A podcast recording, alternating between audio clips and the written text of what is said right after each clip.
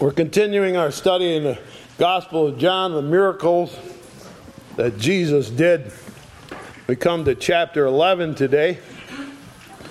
Chapter 11 of the Gospel of John for our text as we work our way through the miracles of Jesus. My mother entertained all kinds of people. Some she served cake, Others, she served supper. Everyone always had coffee. But even with all of her kind hearted ways, I could tell there were certain people that she went all out to serve them the best that she had. Some of those chosen ones were good at conversation, some were just fun to be with. But I would say on the top of that list of mom's favorites was one person, and that was my Uncle Ad. His wife, Frida, was my mother's sister. And so when Frida and Ad came, uh, mom really rolled out the red carpet. For years, they came to visit in the spring on their way home from uh, winter in Florida. And in the fall, they came for a visit on their way back to Florida. And Uncle Ed would always arrive late in the morning. First thing he got out of the car, say, I can't stay long. and he'd stay overnight and leave early the next day. That meant mom only had one supper to prepare for them. I remember it was in the fall. Mom went all out to make Uncle Ed a dinner that would never be forgotten. Now, Uncle Ed loved vegetables of all kinds. Our table was full. There were so many bowls on the table, you couldn't see the table anymore. Uh, there were bowls of food in every square inch of the table. It looked like Thanksgiving dinner. Uh, everything you could think of uh, bowls all full of potatoes and sweet corn a great big bowl of cauliflower, one of Uncle Ed's favorites. And I had never seen a dinner quite like it. Meat and bread and vegetables. I could tell Mom really pulled out all the stops to please Uncle Ed. And as Mom finally sat down at the table, she said, I hope there's something you like. and Uncle Ed said, Oh, look, I see something just for me. He reached out into the big bowl of cauliflower and pulled out a giant, big, fat green worm. and he sat it right on his plate. My mother was so embarrassed. And of course, he made the most out of it, picked up that green worm and said, Yum, yum, yum.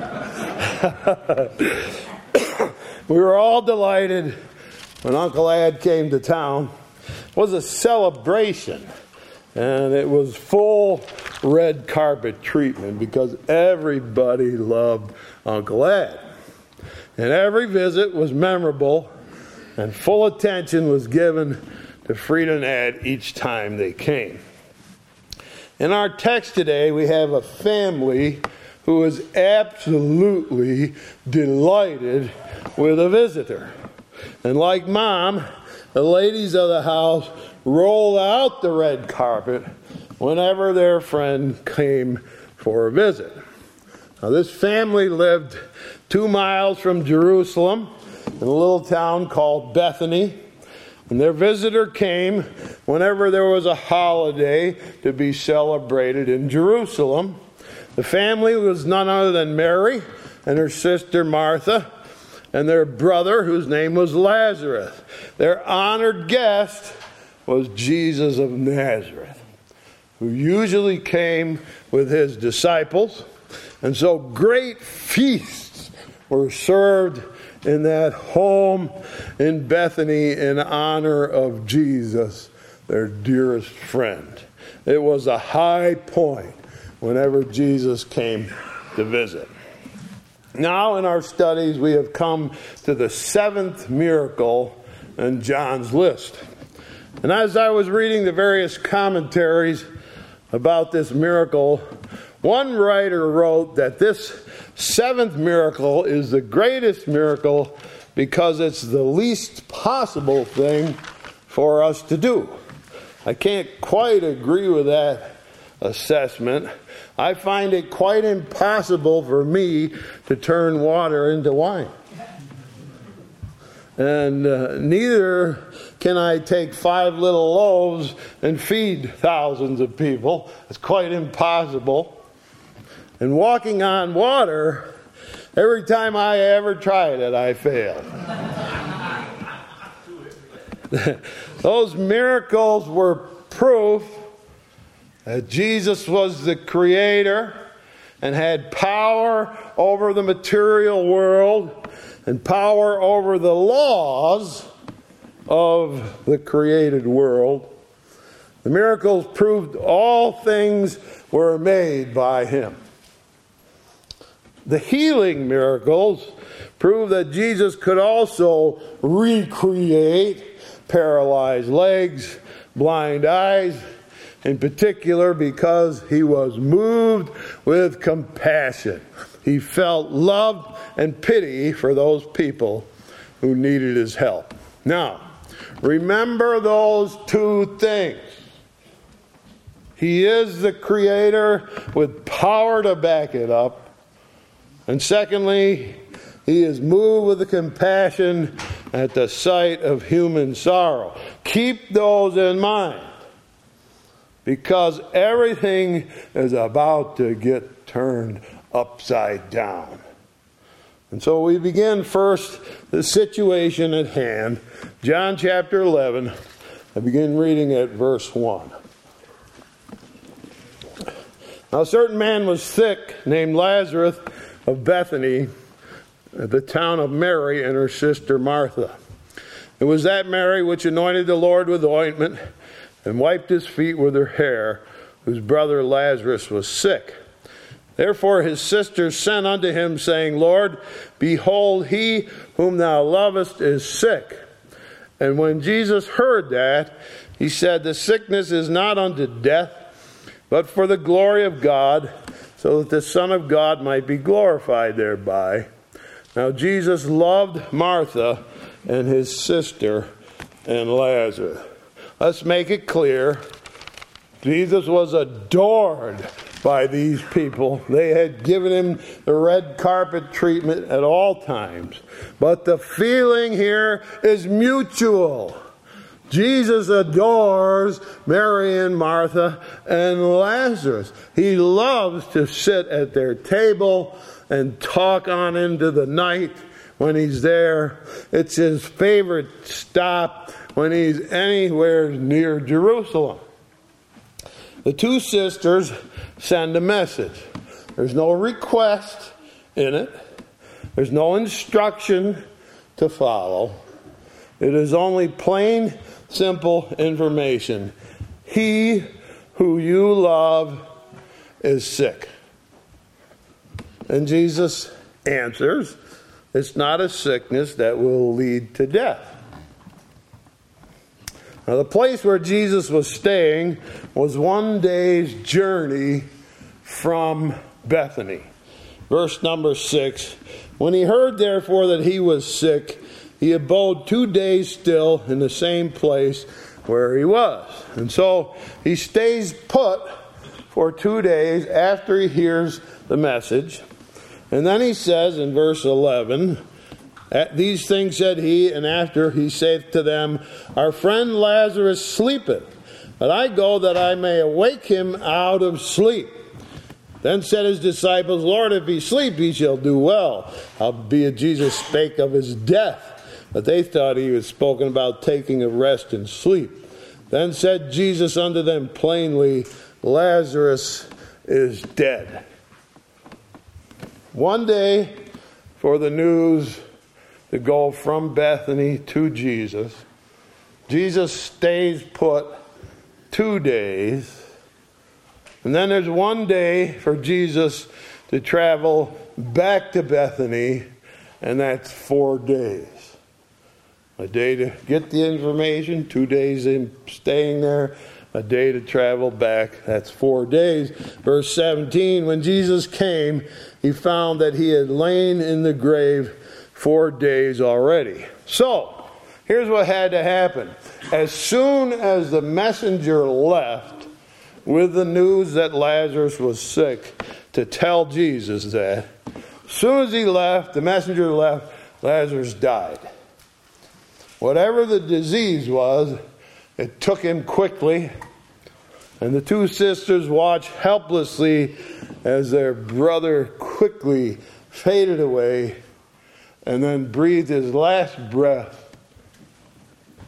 No Jesus.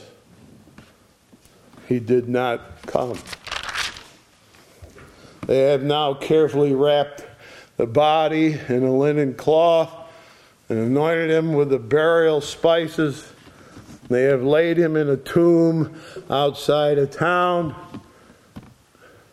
No Jesus. It's now four days since Lazarus died, and still no Jesus. Finally, the news arrives at that sad and mourning house Jesus is coming. Down to verse 20. Martha, as soon as she heard that Jesus was coming, went and met him, but Mary sat still in the house. And Martha said to Jesus, Lord, if thou hadst been here, my brother had not died. Those sad and bitter words, if you had been here, my brother wouldn't have died. And I'm sure of that. Is that true? Well, I think so. I think it is true. Jesus had been there. Certainly, he who can heal crippled legs and blind eyes could have cured Lazarus' disease. And you may say, but Jesus can't be everywhere at once. Ah, didn't he heal the nobleman's son 20 miles away? Yes, he did. Therefore, could he not have cured Lazarus from a distance? Yes, he could. But he didn't. So Martha goes to get Mary, who did not go out to Jesus when she heard he was coming, but preferred just to sit in the house. Verse 28 When she had said so, she went her way, called Mary, her sister, secretly, saying, The Master is come and calleth for thee. As soon as she heard that, she arose quickly and came unto him. Now, Jesus was not yet come into the town, but was in that place where Martha met him. And the Jews which were with her in the house comforted her. When they saw Mary, she rose up hastily, went out, followed her, saying, She goeth to the grave to weep. And when Mary was come to where Jesus was and saw him, she fell down at his feet, saying unto him, Lord, if thou hadst been here, my brother would not have died. There it is again. Very same words. If you had been here, he wouldn't have died. As a matter of fact, as we read on, it seems to be the same thought on everybody's mind. Verse 37 And some of them said, Could not this man which opened the eyes of the blind have caused that even this man should not have died? It seems that everyone knew that this home in Bethany had been a refuge and a retreat for Jesus.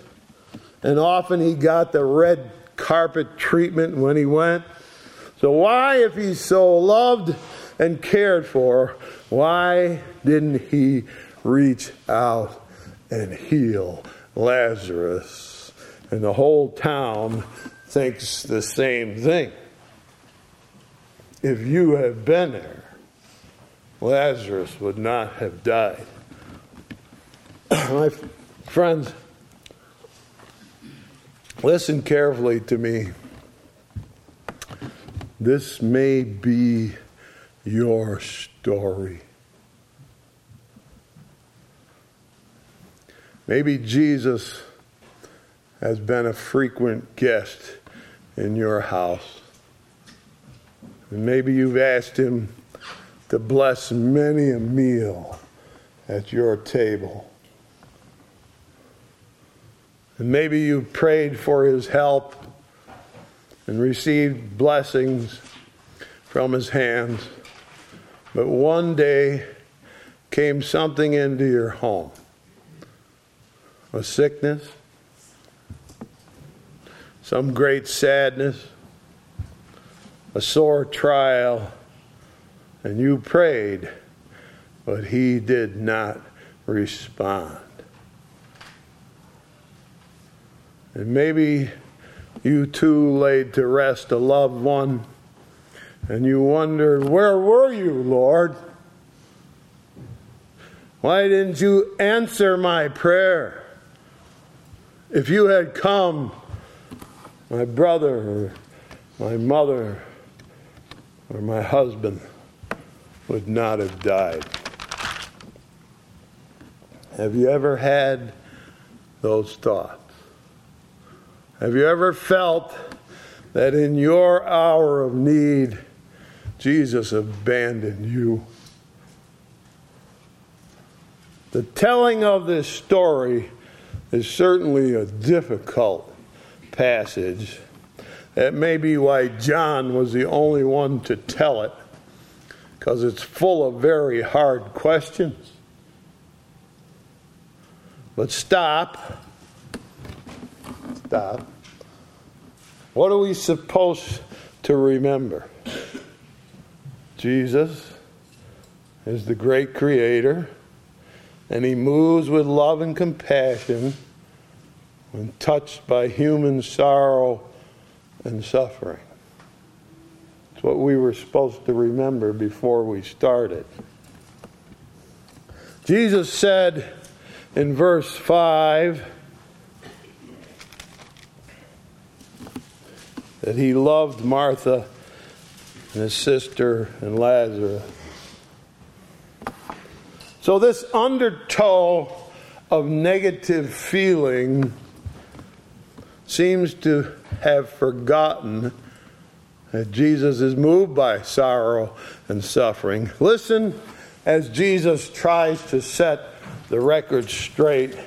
Verse 4 When Jesus heard that, he said, This sickness is not unto death, but for the glory of God, that the Son of God might be glorified thereby. Lazarus' sickness isn't about death, it's about God's glory. And Jesus speaks to Martha some wonderful words in verse 23. Jesus saith unto her, Thy brother shall rise again. And Martha said, I know he shall rise again in the resurrection at the last day. And Jesus said unto her, I am the resurrection and the life. He that believeth in me, though he were dead, yet shall he live. And whosoever liveth and believeth in me shall never die. Believest thou this? She said unto him, Yea, Lord, I believe that thou art the Christ the Son of God, which had come into the world. Martha tells Jesus, Yes, I know that there's a future resurrection, but what do I do about my sorrow right here now? Jesus said, I am resurrection. And now, Mary, who did not run out, to see Jesus until she was summoned, finally comes, makes the same accusation. If you had been here, my brother would not have died. Verse number 33. When Jesus therefore saw her weeping, and the Jews also weeping, which came with her, he groaned in the spirit and was troubled, and said, Where have you laid him? They said unto him, Lord, come and see. Jesus wept. Then said the Jews, Behold, how he loved him. And verse 38 Jesus, therefore, again groaning in himself, cometh to the grave. It was a cave, and a stone lay upon it. Groaning in spirit twice. What does that mean? Groaning in spirit. There's a pain down deep inside of Jesus, this sharp pang of sympathy that feels the cruel grip of death as it tears away our loved ones from us and leaves us humans so wounded and so weary and so sad and he groans because it is the grip of sin, rebellion against God, that made death such a frightening thing. And so he groans because of what death does. And then he weeps. He's crying with them, not just a few tears, but a broken-hearted cry. And they comment, wow, he really did love him. And then he goes to the tomb. And there it is, sealed.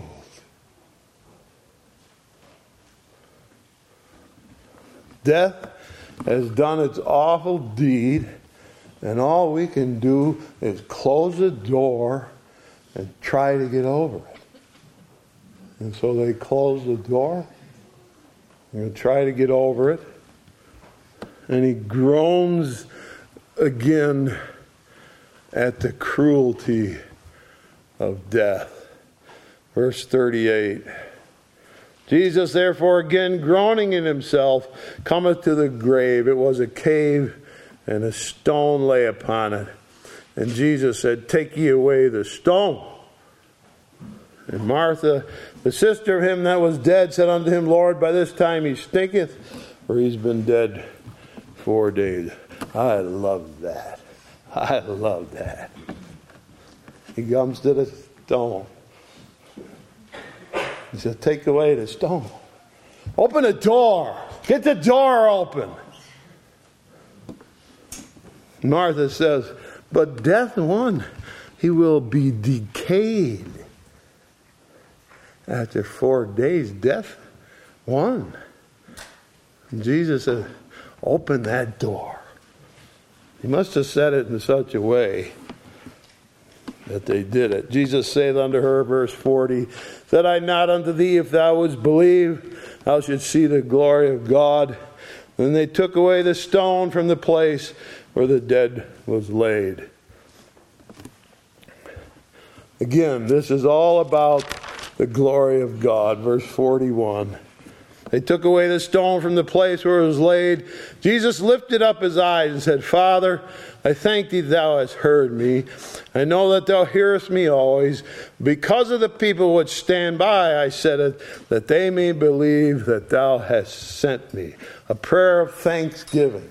Jesus says to his Father, and everybody's hearing, let's show them, shall we? Thank you. Now let's show them. Verse 43. When he had thus spoken, he cried with a loud voice, Lazarus, come forth. What a voice that must have been. What a command. No, we can't do it. It is impossible for us, but he can. He demands the door be open. This is not the end of the story. We're not going to close the door on this. now Lazarus was dead for four days. The Bible tells us that when they died, they went to paradise, the place of the dead. So Jesus' command went through this world and this dimension. It went out of this dimension, crossed the lines of dimension into that place of the dead where Lazarus had been for four days and called Lazarus to return from that dimension to this one. And Lazarus broke down the walls and left the place of the dead and returned to his body. And Jesus, the great physician, don't forget, healed that body. It was so sick it died, but he healed it. And when Lazarus entered back into his own body, full of life energy now, he sits up, hangs his legs over the side to the ground, stood up, but being all wrapped so tightly, he can only shuffle over the door to the tomb. Jesus commands, untie him, loose him, let him go. I'm going to tell you what, if it were me, I'd have been afraid to remove those grave clothes. I'd have been afraid to do that. What would he look like? Sunken eyes, wrinkled skin, all gray in color, the open mouth of the dead. No, no. Fully healthy, good color, bright eyes. Lazarus lives again. And now we know this amazing miracle was motivated by the sorrow and suffering of Mary and Martha and their friends, but much more. Jesus defied death, twisted death's arm, and made death release his victim, and thus showed his power extended over death and into the grave, into its prison, and tore the bars away and called the dead back to life. A considerable display of power, much more than changing water into wine. It is the great human enemy. It is the problem of being human. The sinning soul is bound to die, but Jesus can reverse the power of death, and he can do it because he himself says, I am resurrection. Here, he would reverse the power of death temporarily, or Lazarus would die again. But later on, he'll do it permanently. Amen. Let me ask you this then. Was Jesus late? Was it true? If you had been here, my brother would not have died. No, Jesus is never late. He hears your prayers, He knows what to do. The real prayer we need to pray is this Can you see the glory of God in what He does? Can you see it would have been so much less of a miracle and so much less truth revealed if Jesus arrived on Mary and Martha's timeline? But he came later and did something no one dreamed he could do. He defied death and gave us a look at what it was to make death surrender. How much greater are God's plans than ours? Let God do it His way, my friends, and many will learn so much more. Verse 45. Many of the Jews which came to Mary and seen the things which Jesus did believed on him. Thank God for the delay that taught us so much about the Master who held his hand on death's throat and forced it to surrender. Next week, the Jewish leaders decide Jesus must die. Shall we pray? Dear Heavenly Father, we thank you for what you did and for how freeing it is know that you have power to extend beyond the grave into our future, that someday The Bible says you will call every person to resurrection. We look forward to a glorious day when Jesus shows his power in such a way as that. And we bow our heads before you as our great master and creator who loved us, gave himself for us, and showed us his power over death. Thank you for that. And thank you, it has set us free. Bless us as we consider these things. In Jesus' name, amen. Closing, like turn your hymn book, if you will. Hymn number 161, standing as we sing, Only Believe. All things are possible. Only believe.